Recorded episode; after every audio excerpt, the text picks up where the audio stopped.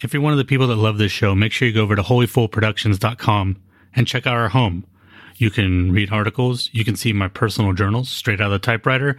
You can see the weekly link roundup of all the interesting things I run across. You can see drawings. You can see books recommended for the book club. Or if you're like me and you like things simple, you can just have it sent right to your inbox by signing up for the newsletter, which goes out almost every day. And of course, you can help support this show through either monthly subscriptions or generous one time donations. All at holyfoolproductions.com.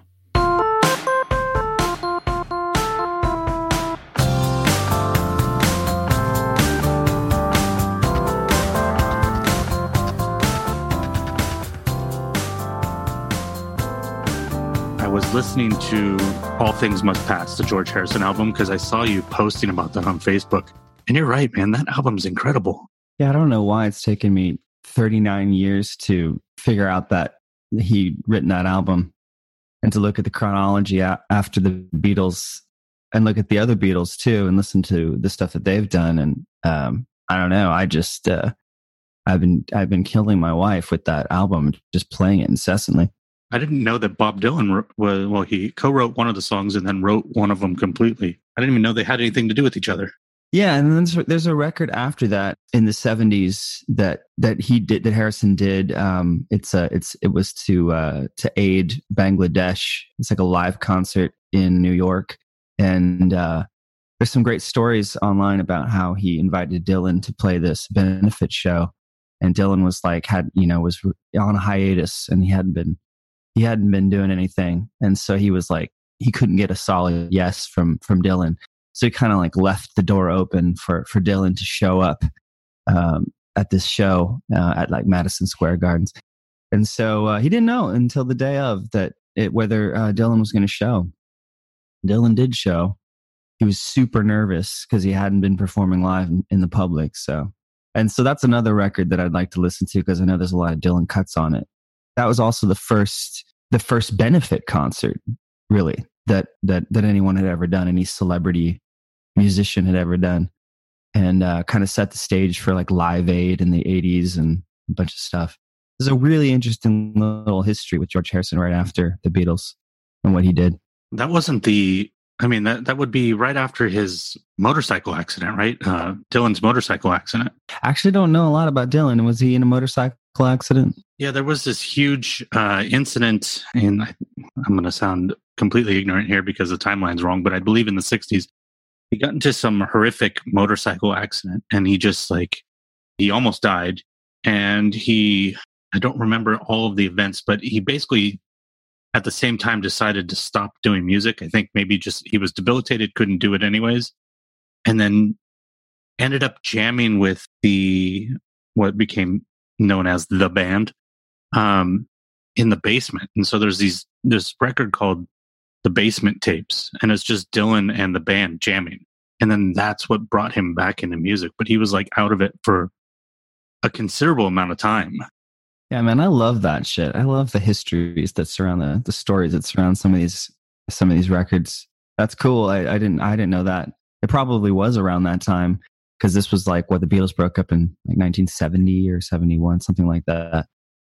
And this all took place in the early early 70s, so it could have been very long after. In the previous podcast that I had with uh, my friend Lam, we did a whole episode where we studied Dylan. That's why I happen to know so much. Uh, there was also a period of time where he just walked away from music, so it could have been that time too.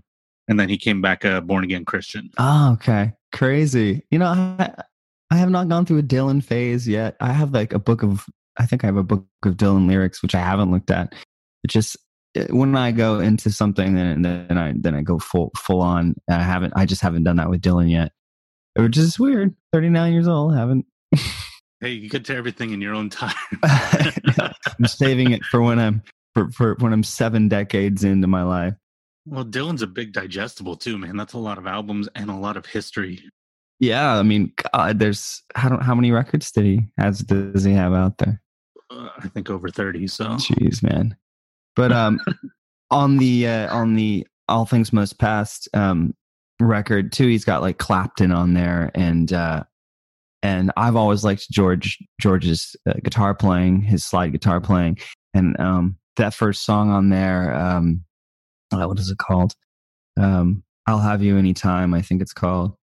There's a great guitar solo, little kind of solo on there, and I was like, that's got to be George. But when I actually did the research, it it it wasn't. I think it was Eric Clapton that had come in there and sort of mimicked George's um, sort of bendy guitar style.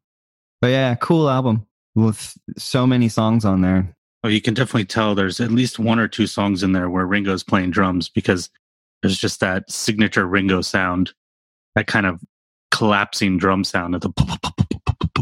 Did he get Ringo in there? I have no idea. I, I don't I'm know. guessing. I didn't look at the linear notes, but it sounded like it. Mm. if not, it was somebody definitely trying to play like Ringo. It definitely has the sort of uh, um, sort of kind of pseudo Beatles sound on some of those tracks. Maybe maybe that Beatles sound is the George component of of the Beatles. Yeah, I can't imagine what that's like to try to walk away from that sound or that, you know, yours is quintessential group and then try to set up a separate identity. I feel like George was already kind of primed for it. From what I, I could kind of read about it, it's that he was uh, he tried to walk away from the Beatles already at one point and came back around the Let It Be period. And I don't know if I'm totally right about that, but and then uh, I don't know, maybe he was one of the guys that left the band when they broke up. I'm not sure, but the dude had you know a triple album waiting. Waiting to be uh, to be recorded so i think he was probably eager to get back to work on his own that's my feeling on it at least Did you feel that sense of uh, having to establish your own sense of identity after day one broke up? Um, yeah, that's that's uh, that's a good question. Um, yeah, you know, when you're in a creative project like that band, uh, Day One Symphony, for so long, you you do feel like you've you you've kind of been let out, let out the let out of the cage, let out of the gates. And I had a lot of sort of things that had been going on in my life that were influencing my own writing, my own personal writing, and um, and I feel like it kind of naturally came out in some of the early records that I did uh, right after DOS broke up, and mainly that was because uh, I had I was pretty jaded on San Jose at that point, and I uh, had been traveling to Malaysia, Southeast Asia, and um, and the stuff that I was hearing out there, the the the instrumentation, the the the type of music that um, I was experiencing out there, away from the pop world, just kind of intrinsically went into what I was doing. Um, I got more, got more, a little bit more hippie, a little more drum, a little more hand drum uh, oriented, um, and that kind of melded into the songwriting I was doing at the time. Honestly, Chad, it's a bit of a blur. Um, I feel like I've smoked a lot of weed since then, but yeah, it it was something that I I don't think I was I was I was terribly it wasn't a conscious choice. It was just just organically came out at that point. Day one was re- really kind of a controlled, very highly articulated band. The way we wrote together, it was different when I was just by myself. It's like I can do whatever I want, and I always did all of the audio editing and like sort of the the the, the production stuff, or a lot of it at least for the day one stuff. So it was just it felt natural to kind of go into that after after DOS. And what actually got you to Malaysia the first time? How did you end up in Malaysia? That's weird, right? Um, I went to school uh, as a as a as a late teenager um, with uh, um, a, a dude who was from Malaysia, and we became good friends. Um, really good friends. We were like acting buddies in acting class and stuff. Did plays and and we just kind of followed each other's um, sort of collegiate careers as as as we moved on to different universities. He was in London, and then he went to Malaysia, and went back to his country. And at a certain point, I was like, uh, "Let's uh, let's let's meet up in, your spot," you know. So a friend of mine and I traveled there and saw Malaysia, Kuala Lumpur for the first time.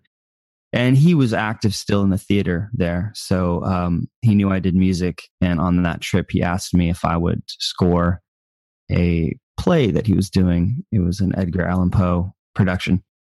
And um, the the compensation for it was he would buy me a ticket back to Malaysia because him and I just got along really well, and uh, I think it, it excited him to have like a piece of his American life hanging out in in Malaysia. So so that that came to fruition, and I I went back in 2008, the summer of 2008, and um, on that second visit, I had um, I had I had networked a little bit and got myself some shows out there, and got myself actually strangely a quite a good um, PR representative who I'm still friends with, who was at my wedding, and he he kind of pulled out all the stops, got us on, got me uh, on TV, and promoted um, a, a series of shows, and um, that sort of opened the door that trip in 2008 on that trip, I also met uh, my wife, which I, who I you know, had a long distance relationship with. Came back in 09. And then uh, this all kind of intertwines with the uh, DOS car accident that happened in 2006. I had a, um, a settlement check from that car accident we were in, and I decided I would use it to move abroad and so I moved abroad and lived there for two and a half years. What was that like? Like, just, I mean, imagine the culture was completely different. Yeah. putting it mildly. Um, it's so different. It, it, it makes me a stranger in my own country here. You know, it gives me, it, it's given me a really interesting perspective on America. But, um, also, uh, you know, it's a, it's an extremely generous, lovely um, warm culture. The people are really, are really uh, happy and and and kind of soft and sweet there in a way that I don't always experience here in the states, where people I feel are a little bit more individualistic and a bit, harder. And the food there is just uh, is kind of just beyond. It's just it's it's insanely good, um, and it's so multifaceted that it's been very almost impossible to package it to the West because it's this fusion of Indian, Chinese, Malay food all rolled into many, many, many different types of dishes. So the food options when you're there, it's just 24 7. Do you want this? Do you want that? Do you want to get this? Do you want to get that? Extremely foodie culture. And, um, you know, obviously the country is um, predominantly Muslim. So, you know, living there, I'm, I was, you know, I was living around and among uh, Muslims and, um, and, and, and Buddhists and, uh, and Hindus as well. So you get this really interesting melange of uh, religious cultures uh, all colliding in this one place. And it's really hot all the time and it's tropical and extremely exotic compared to San Jose. So uh, it's it's it's something that's just stuck now. As I guess it's kind of a part of me. I kind of consider it my second home now because I married a Malaysian. So um, I I'm luck. I feel grateful to have that connection. Like I, my wife and I can go back and be with their family, and um, I I can enjoy that the the the the beauty of that culture kind of whenever we want to. So. And is your wife Muslim? She's not. She's uh, she's she's really not any religion whatsoever, but she's Chinese Malaysian. So uh, typically that's how it works there. Is if you're Chinese, you're Christian slash Buddhist, unless you marry into uh, a, a, Malay family, then then then you become Muslim. And uh, the Indian population is generally Hindu although there's a lots of var- little variations here and there. And Kuala Lumpur, that was where you were living the predominant time that you were there? Yeah, I mean, it's a big city. I think it's like, I don't know, three, seven, I don't know how many millions of people, but there's like a little kind of a, um, a, a borough off uh, off to the south and west called Petaling Jaya, and that's where where we lived.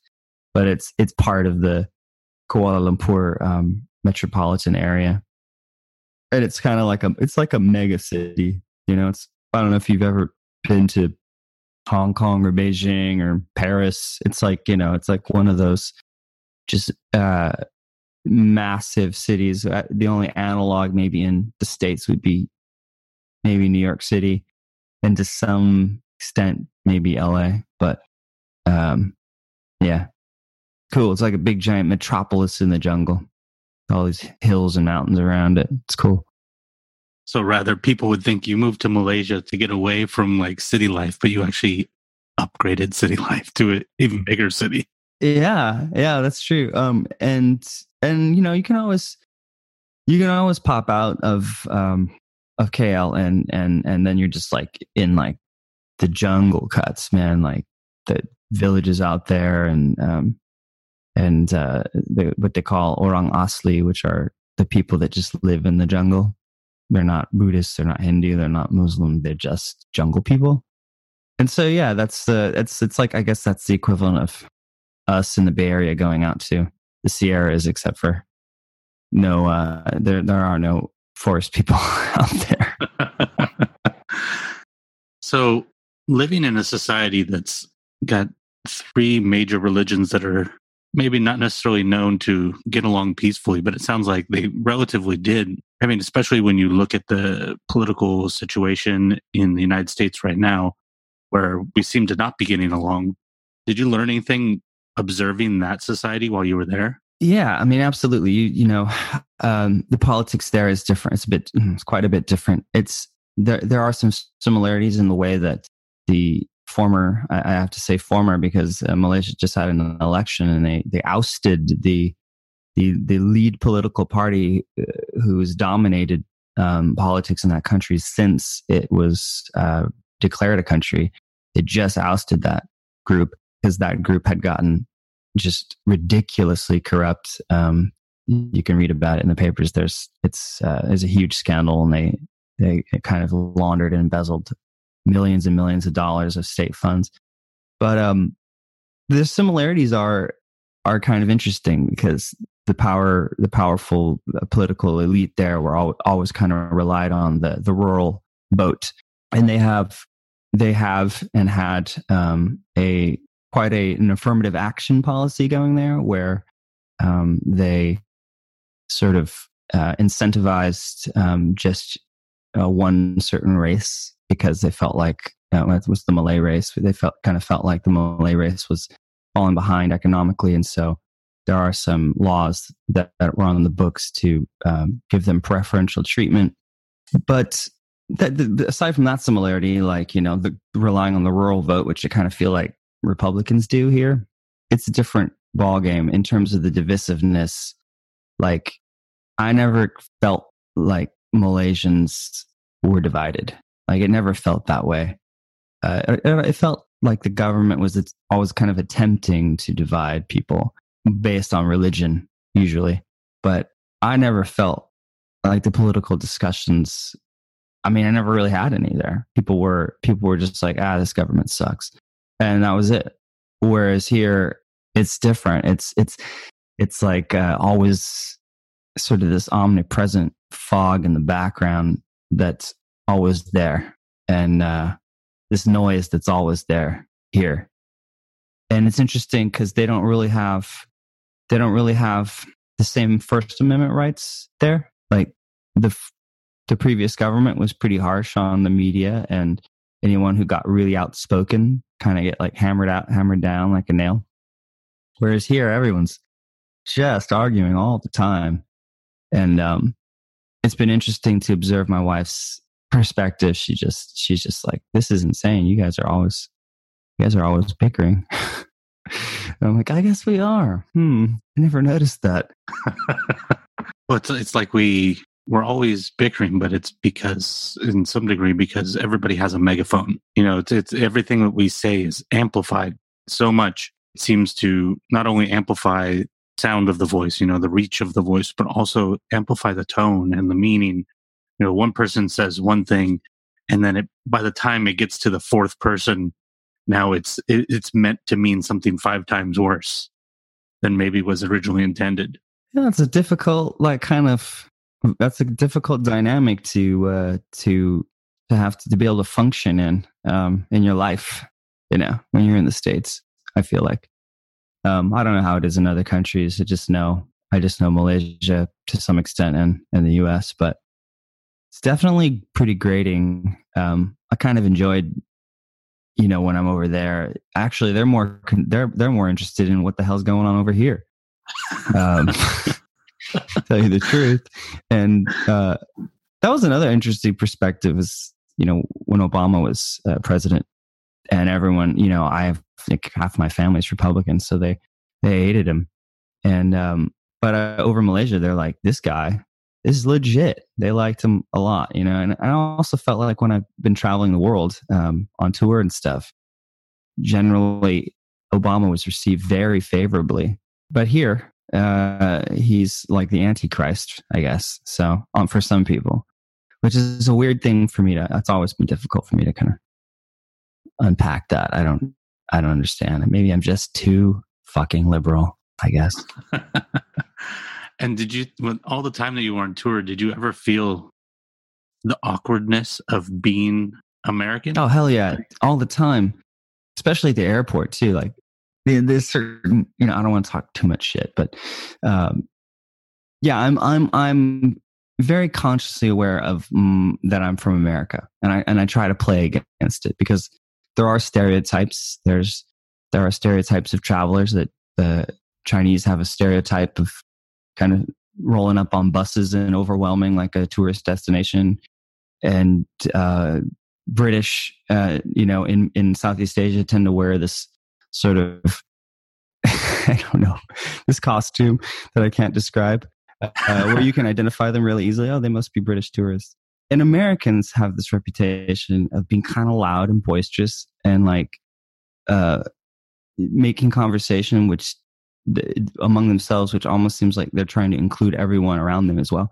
So I've I've always tried to play against those stereotypes and just kind of be like quiet, not loud, and open, and try to listen as much as possible. But yeah, to answer your question, especially on the last tour that I did with Low Roar, um, we got we got asked a lot about you know what's going on? It was more of this sort of disbelief like why why why this why this guy? I don't want i don't want to mention his name but why did you guys elect this guy? And and really there's no answer to that question. I mean i don't know if you've experienced that chad but i mean what do you fucking say? I don't know um what to say. So uh yeah it's I've I haven't been I haven't felt too embarrassed to be American, but uh, I've definitely felt a lot more embarrassed to be American after the 2016 election than in previous years traveling around. When I went to Australia, it's a long time ago. We had just elected um, Arnold Schwarzenegger as governor of California. Oh, yeah. So I, I kind of understand to a small degree what you're talking about. Not necessarily that I was severely embarrassed by him or anything, but just that question of people going, "Really?" and it, that that was the experience with Schwarzenegger. Was uh, the questions were either like, "Really, you you elected an an actor?" To which I said, "It's not the first time we've done it." Yeah. but I, yeah, I get it. It's like uh, it's like uh, Secretary of Defense Steven Seagal. You know, it, it would just be like, the hell is this? I mean, you know, uh, Vice President Norris, Chuck Norris as the vice. I mean, yeah, I think that would that throws people off a little bit. And what I find fascinating because in all the time that I've been doing podcasting and even in my like my personal Facebook and stuff like that, I don't really assert any political opinions. I try to keep my political opinions to myself. I feel like there's just enough people exuding political opinions in, into the world every second of the day that I don't need to feed to it. Yeah, well, I, I commend you for being able to uh, to withdraw from that fight because uh, God, I haven't. I don't feel like I've been able to. I've I, my whole family's now knows just how much my brother and I dislike Donald Trump, and uh, and it's caused a lot of problems and and it's and and it's just now it's just i feel like it's just we're trying to manage that whilst staying uh, close with our family which is you know maybe that's kind of like the heart of the battle right there like how can how can we love and all at the same time have disagreements at, you know at the same time? Uh, maybe that's the crux of it if we can kind of master that or figure that out maybe like that's the key to getting through any time in, in which there's you know heavy political division like there is now. There's this some shift that happened within our lifetime where at least in in what i've perceived where we went from having opinions to the opinions becoming our identities.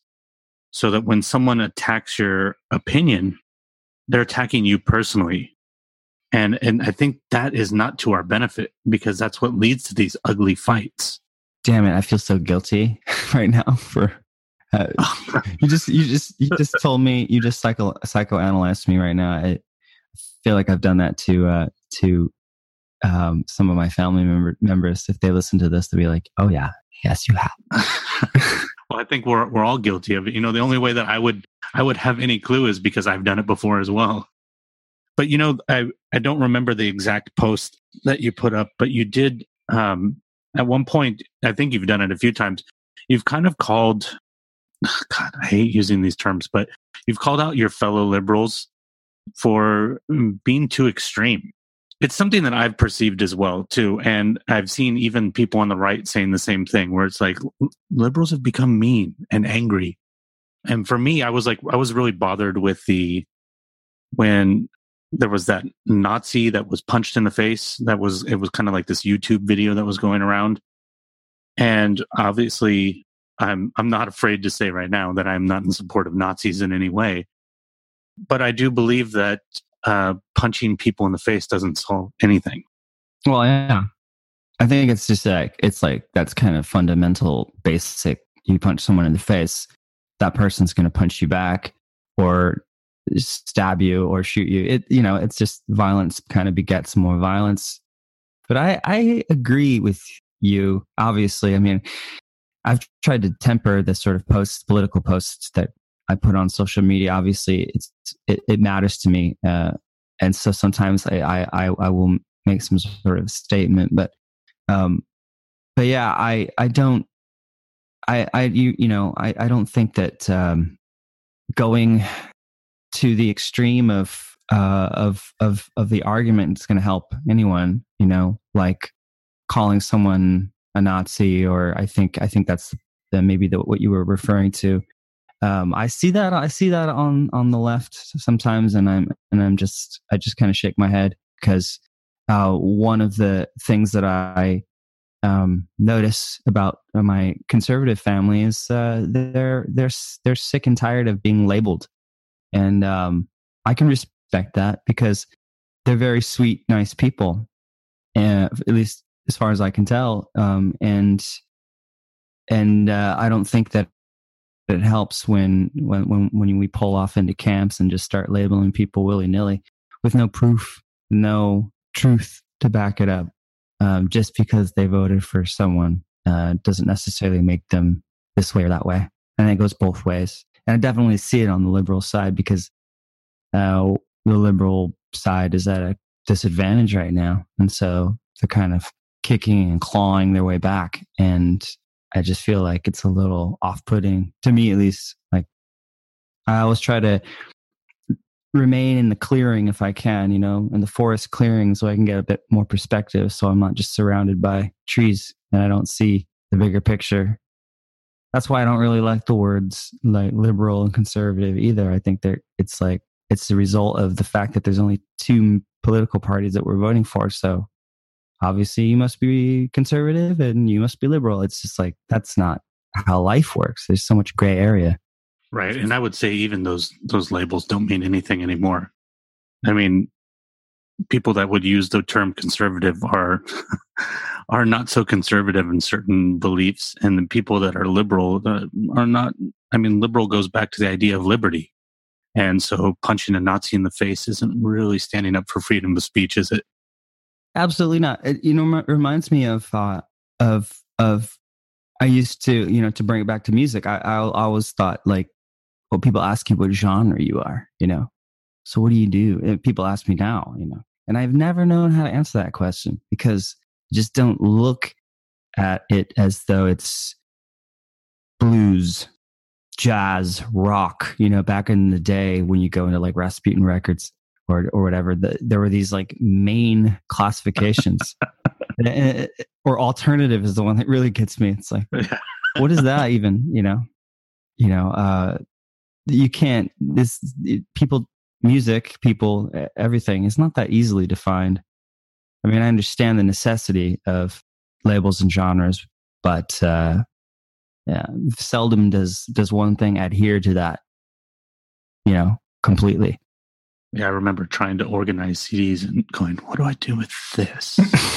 you know, where do you put Led Zeppelin? Where does Morcheeba go? There's so many things that are just so far beyond it. I mean, have you felt that yourself when trying when trying to describe your music to people? You're like, well, it's kind of, and then just this cloud of words coming out. It may be it's easier to describe it uh, things to people now because they're like listening to Spotify and they're just kind of being inundated with just tons of stuff, and everything's kind of genre bending and jumping from place to place. But uh, before a digital streaming and this kind of oversaturated period that we're in, uh, yeah, it was hard because you know you might be talking to someone who who listens to rock and uh, and they're like, so what do you sound like? And and and and I mean, like the the word how I don't know how to describe um sampled drums reversed with synth bass and acoustic guitar all you know i don't know how to describe that. Uh, it's not conventional so uh, i guess that's that's when you put it in alternative. That's when you right. use that label i guess. It's not alternative to the mainstream it's alternative to labels itself. Exactly. I want to talk a little bit about that oversaturation thing there what was that experience like? I mean, like as a musician, obviously as as someone listening to music, I saw that come across, but as someone putting out music as that started to happen, what was that experience like for you? It was shitty, tell you the truth. Uh, it, it was like you're chasing some some some finish line that that is always being moved and uh and you're you're you're you're jumping from idea to idea um, as far as how to how to how to market yourself um, that seems to be constantly changing because the industry itself is in such disarray and the norms that existed for so long are have been completely are dissolving in front of your face. So i was more in that sort of frame of mind before i went to live in malaysia. I was like you know social media obsessed um, platform, uh, social media platform obsessed, uh, how to ma- maximize exposure, you know, counting views and just like kind of going mental o- over it, uh, thinking that somehow um, without a manager and um, a booking agent and sort of all of the the, the fundamental um, business team that you need to market music without that that i could somehow um, you know, get myself uh, positioned to be seen. And it was making me go fucking crazy. Uh, I, I, I was, I was, my priorities were, completely in the wrong place. I was not self confident. I was, um, I was looking to these cues to be confident, and these cues just keep keep changing and changing.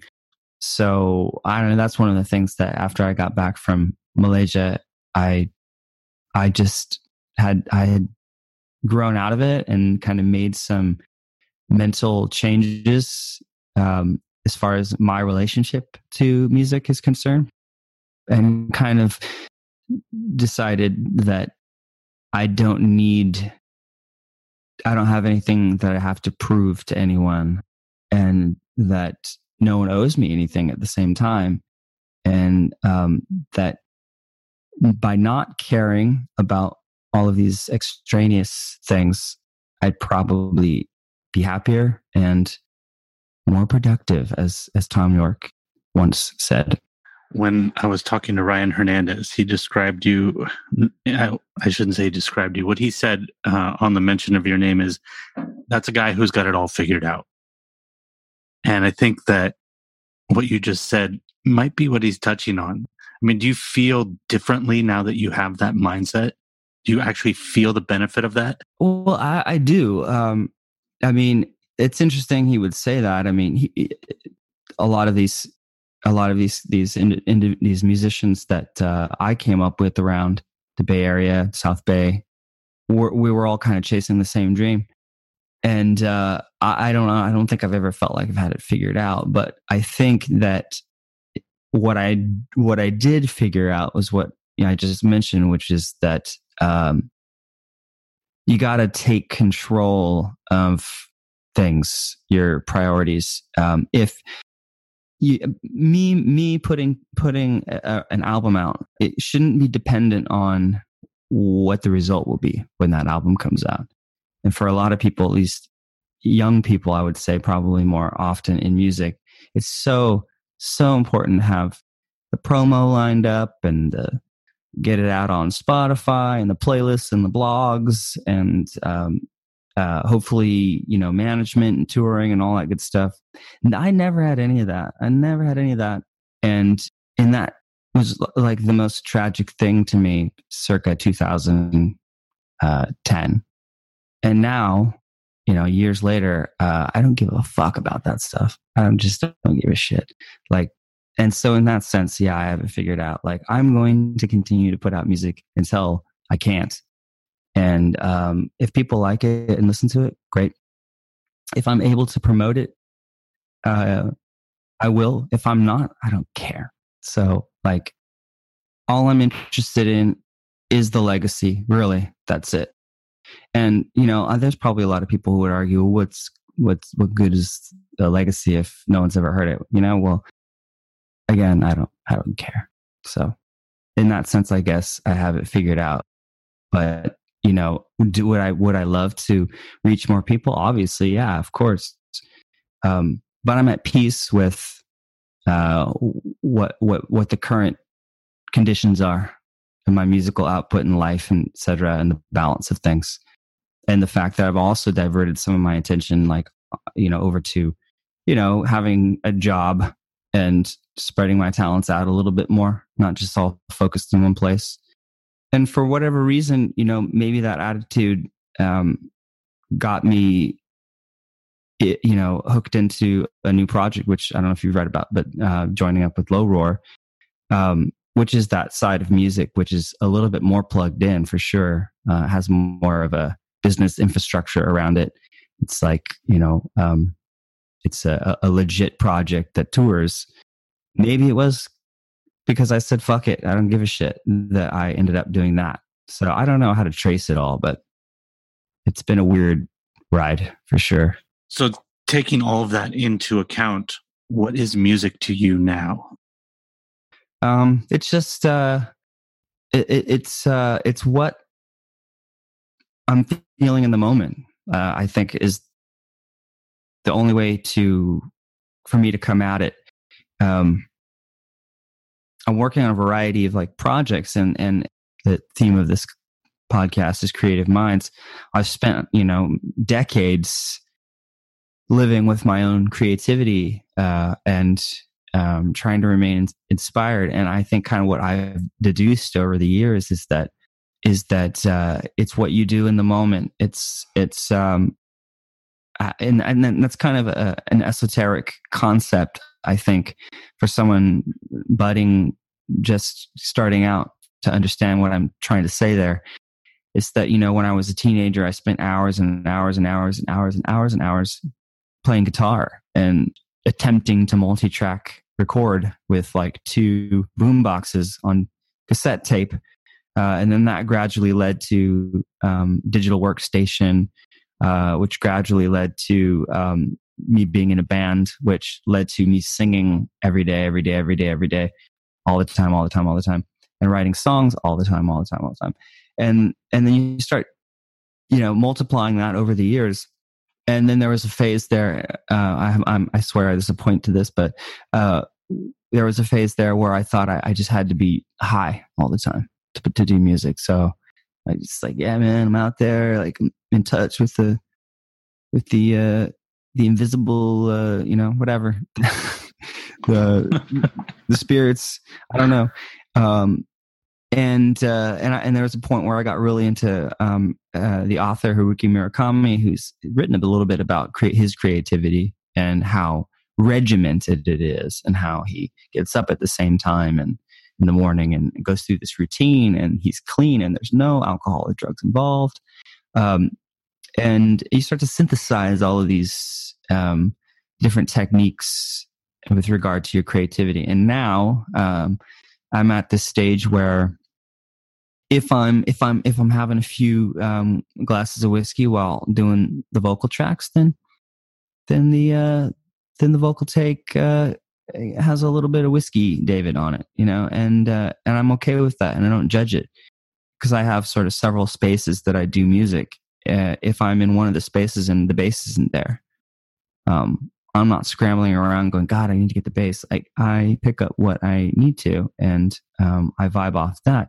So for me, it's it's about it. There's there is there is some structure to it. It's like, well, the vocals for this project is this is that's the most important um, piece that we're missing right now. So uh, so for the, that next two weeks, I will pick up the guitar whenever I can and sing which is one of the reasons why you know you see the George Harrison stuff there on Facebook, is because basically I'm just keeping my voice fresh, and then the next day I'll have a you know two hour session laying down scratch vocals for a song.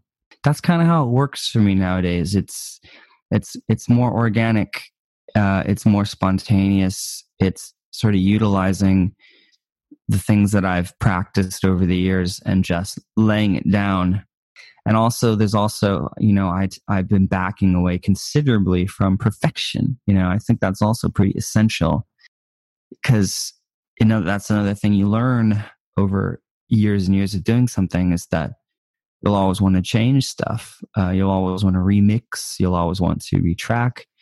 But when you're listening to other people's stuff, you you know often, for at least for me, I'm just like, wow, I love the way that that that bass sounds fucked up like that, or I like how glitchy this, you know, these these drums are edited and how messy it sounds, and they didn't clean up any of the audio.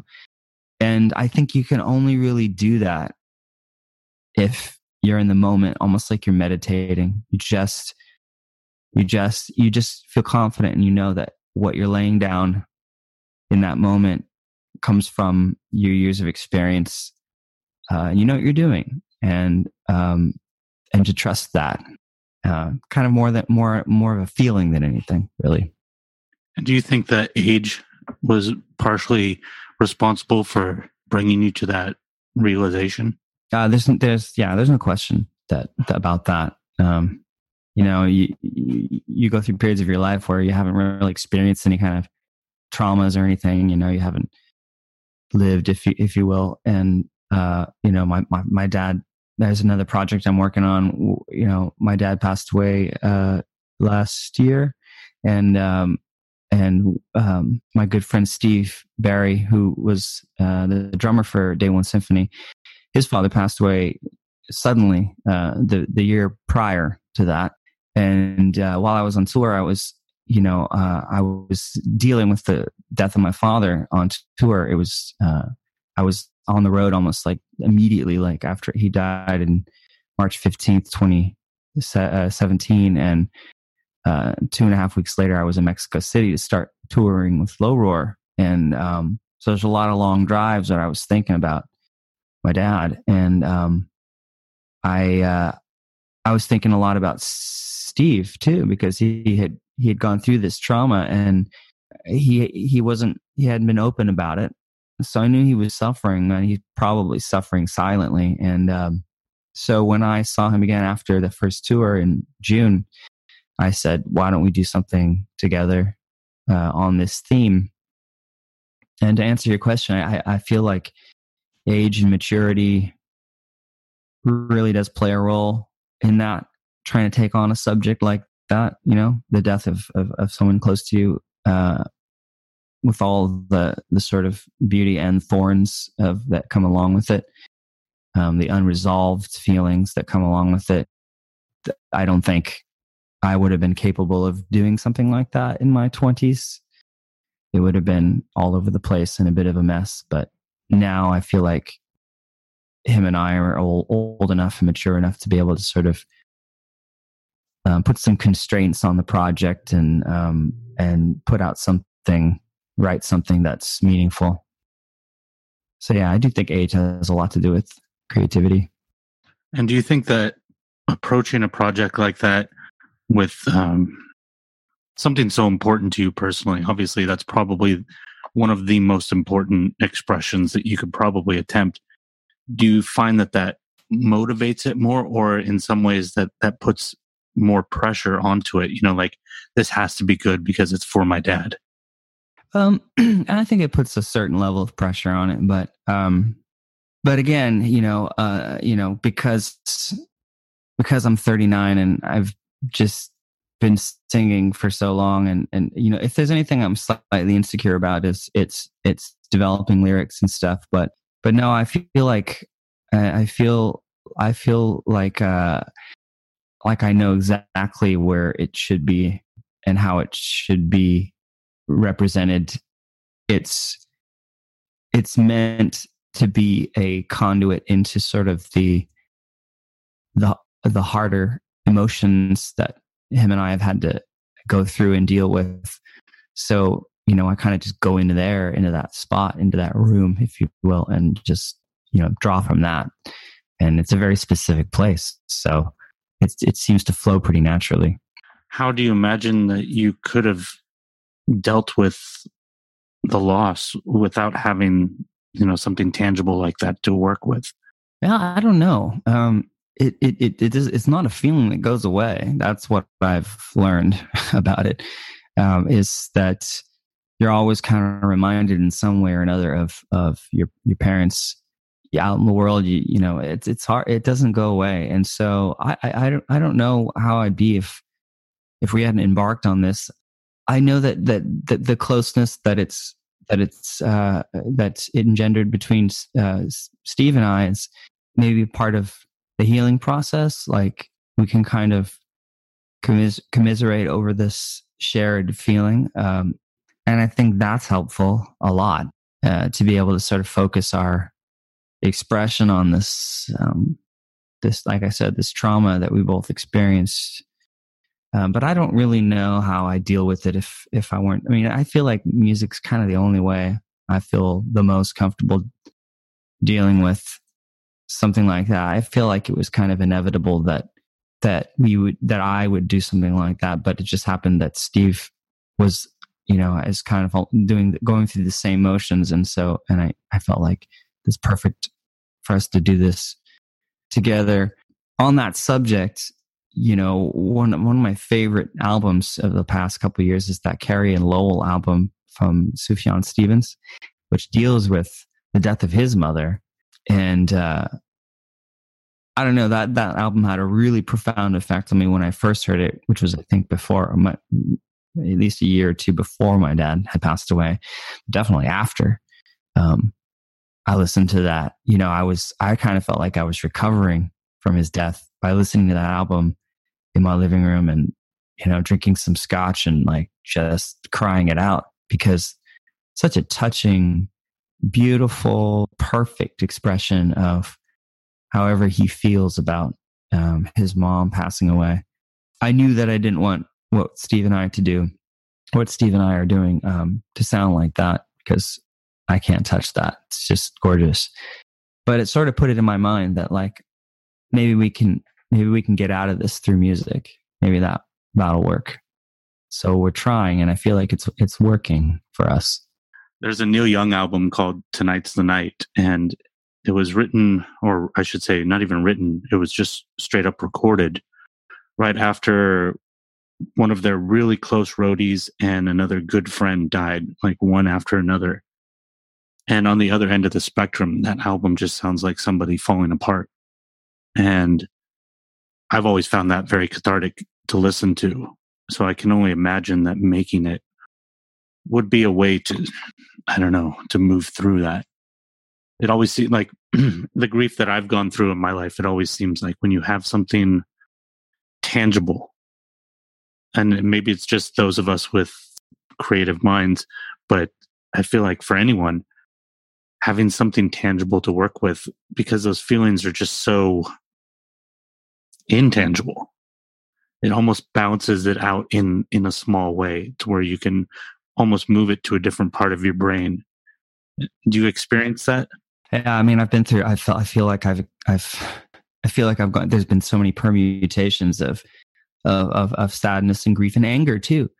Um because people aren't perfect and uh and you know my dad had a lot of flaws. So um but yeah i mean like i said when i when he passed away i was like on tour. I was actually rehearsing the tour for the tour um, in North American, Canada, Mexico, European tour, um, which ended in LA actually. Uh, for that month, like the first rehearsal I had with with Ryan, uh, who's who leads that project, was at my dad's house, uh, and he was you know he was still alive. It was like I don't know maybe maybe uh, six or seven days before he went into the hospital. And uh, all the time, all the while, while he was in the hospital, I was rehearsing this um, music. And uh, and then when he passed away, I think I took died on a Wednesday. I took one day off. By Friday, I was back, and um, it was just emotional for everyone. Uh, it was emotional for for uh, for for Ryan um, and his father. Um, uh, we were rehearsing at Ryan's dad's um, condo, and uh, it, it, it was just it was just this weird. I don't know. It was this weird energy that um, that that that we all knew had to be directed back into what we were doing. Uh, and of course, you know, you know, Ryan's written a lot of sad songs, and so maybe the, it's a place where that feeling really did belong um, but it gave everything a new hue you know a new color and uh, two and a half weeks later we're in mexico city and and this thing just went and went and went and went and went so yeah i, I had this mechanism at the time to channel it all into uh, as grief stricken as, as, I was, I had to still get on stage every night. And um, incidentally, we did we did uh, a song from that Carrie and Lowell album. We had two shows at the Independent when we came around through San Francisco, and we did uh, a cover of one of those songs from from the uh, Sufjan Stevens record, and that was the only time we did it. We we we got it ready, and we saved it, and then we did it one night, and that was that was that was sort of for my dad. You know, he wanted he wanted to go see me play on this tour and he, he just didn't you know make it. So yeah and so i had i had i had all this time on the road uh, to work to work through it. But you know it, it you know it, it goes through phases. So when i got off tour then i then i had a different then i had a different period of time with which to deal with it being home again and uh, having his his house empty or you know not he's not there anymore. So and then another tour and then you know it just kind of it kind of just keeps going. Life just keeps going and and you just sort of search for little ways to um, process it. And there's really no template for it. But yeah to to answer your question like yeah i i feel like that for me personally um, i get really really aggravated and stressed out when i realize that i haven't been doing music for like a week or two or something because that happens occasionally you know? You're a writer i'm sure you don't write every single day but um i i i'll start to get mm, upset and and a little bit on edge and i'll realize oh that's because i haven't done you know i haven't done any music lately or in the last few weeks. So i know that that's like this place where i can go and uh and and constantly find a way to get out my anxieties and stuff. It's always seemed to have worked for me. I guess when it doesn't, I don't know what I'll do. It's hard to balance that uh, time that you need away sometimes from projects with the time that you need it for personal reasons as well. You know, your sanity and your your uh, I don't know, your just your sense of who you are come from some one thing, but then you can burn yourself on it too. Yeah, it's really it can be really easy to do to to, to the burning out yourself out on it. it can be really easy to do. When I was uh, living in uh, Malaysia, I, I one of my sorry, like I'm going over there to record a record is what I'm going to do. So I went over there and I had my, all my gear, and my my wife had uh, moved to a new apartment, and, and she had you know thought about having a studio for me. So she had there was this room that I had, and and I worked I worked like a son of a bitch on that record, and I just kept pushing, pushing, pushing, pushing, uh, and I felt like I just kind of pushed myself, just buried myself in the ground. And when I finally came back, um, I released one little EP there, which I don't feel like it's it's okay. It's got some some okay songs on it. Uh, it's highly produced. I just was finding a new identity for myself at the time. I don't necessarily like what I did entirely, but it's something that it's a it's a snapshot in time. Um, but I had all this music, some really great stuff, still have it, and uh, and I thought that was going to be the record. Uh, when I come back, I'll finish it. Um, but it never happened. I never felt comfortable about it. I felt like just wasn't quite what I wanted to do. It was this in this in between moment in my life where maybe my tastes were changing my uh, i was i was confused about who i was and what i wanted to say. And so i never had the confidence to put it out. Um, but the weird thing is I, I is that uh, i was i was traveling a lot when i was there. So we were going all over the place all over asia you know uh, myanmar and uh, bali and vietnam and cambodia um, just every single uh, Southeast Asian country. And uh, when I would go out there, I would record video, and uh, and then I'd come back to the apartment in in KL, and I would cut the video, and I would use the sounds and the, the the textures and the audio that I got from these trips, and I would cut that into music for my videos. And I gave it some name like Travels by Night or something and uh, and it's it all, all that still lives on on YouTube. But I realized like uh, that's the album. That's that's what I did out there. That's what I that's what I did automatically without thinking about it and not and not judging it. So um so yeah, when I came back, I was like, that's the record, and and I pulled all that audio out of the video. I looked at all those sessions and I restructured it and I um, and I and I recomposed things and I finished some of some of the stuff that uh, I had done. And um, so I have a, I have this record basically is what I'm trying to say is uh, that no one really knows about except for a few people. That I actually had printed like 300 copies of it that I'm still uh, looking for for for a little window where I can put that out. And so that's kind of kind of be the next thing for me. Um, but I'm not I'm not like trying to make a big ceremony out of it. I'm just uh, I just uh, looking for a little window where I can maybe play a show and uh, let everyone know that it's that it exists, and then get it out into the digital realm, uh, and then turn my focus uh, back to the work that I'm doing with uh, Steve and and and Low Roar. So, well, the point of this whole podcast for me is to start to use um, to utilize use this maybe a negative word to utilize the wisdom of other people and the people around me to learn how to become a better person. Hmm. and in that quest what book do you think i should read next? That's terrible that's that's that's you're asking me the worst question because i'm just like, like piles of books that i'm not reading. Uh um i don't know you, you know there there are books that stick with me that, that i that i that i that i've read you know uh, in different times in my life.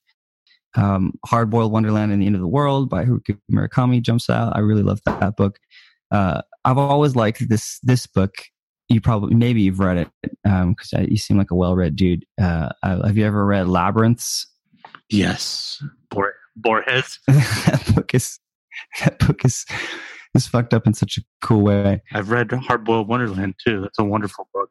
You have. So yeah, I don't have any contemporary books to to throw at you just because I haven't. I, I haven't been reading. I just uh, I've been just I've just been looking at BBC News all the time. It's terrible. well, David, would you like to tell everyone listening who you are and uh, where they can find you, and plug whatever you would like to plug?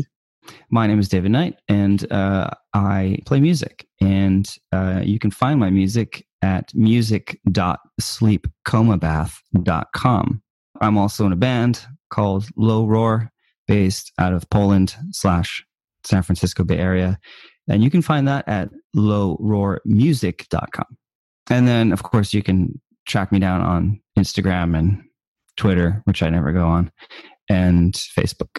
And I'm not on Snapchat or any of that stuff. So, you know, not a millennial. So I guess I'm, I'm banned.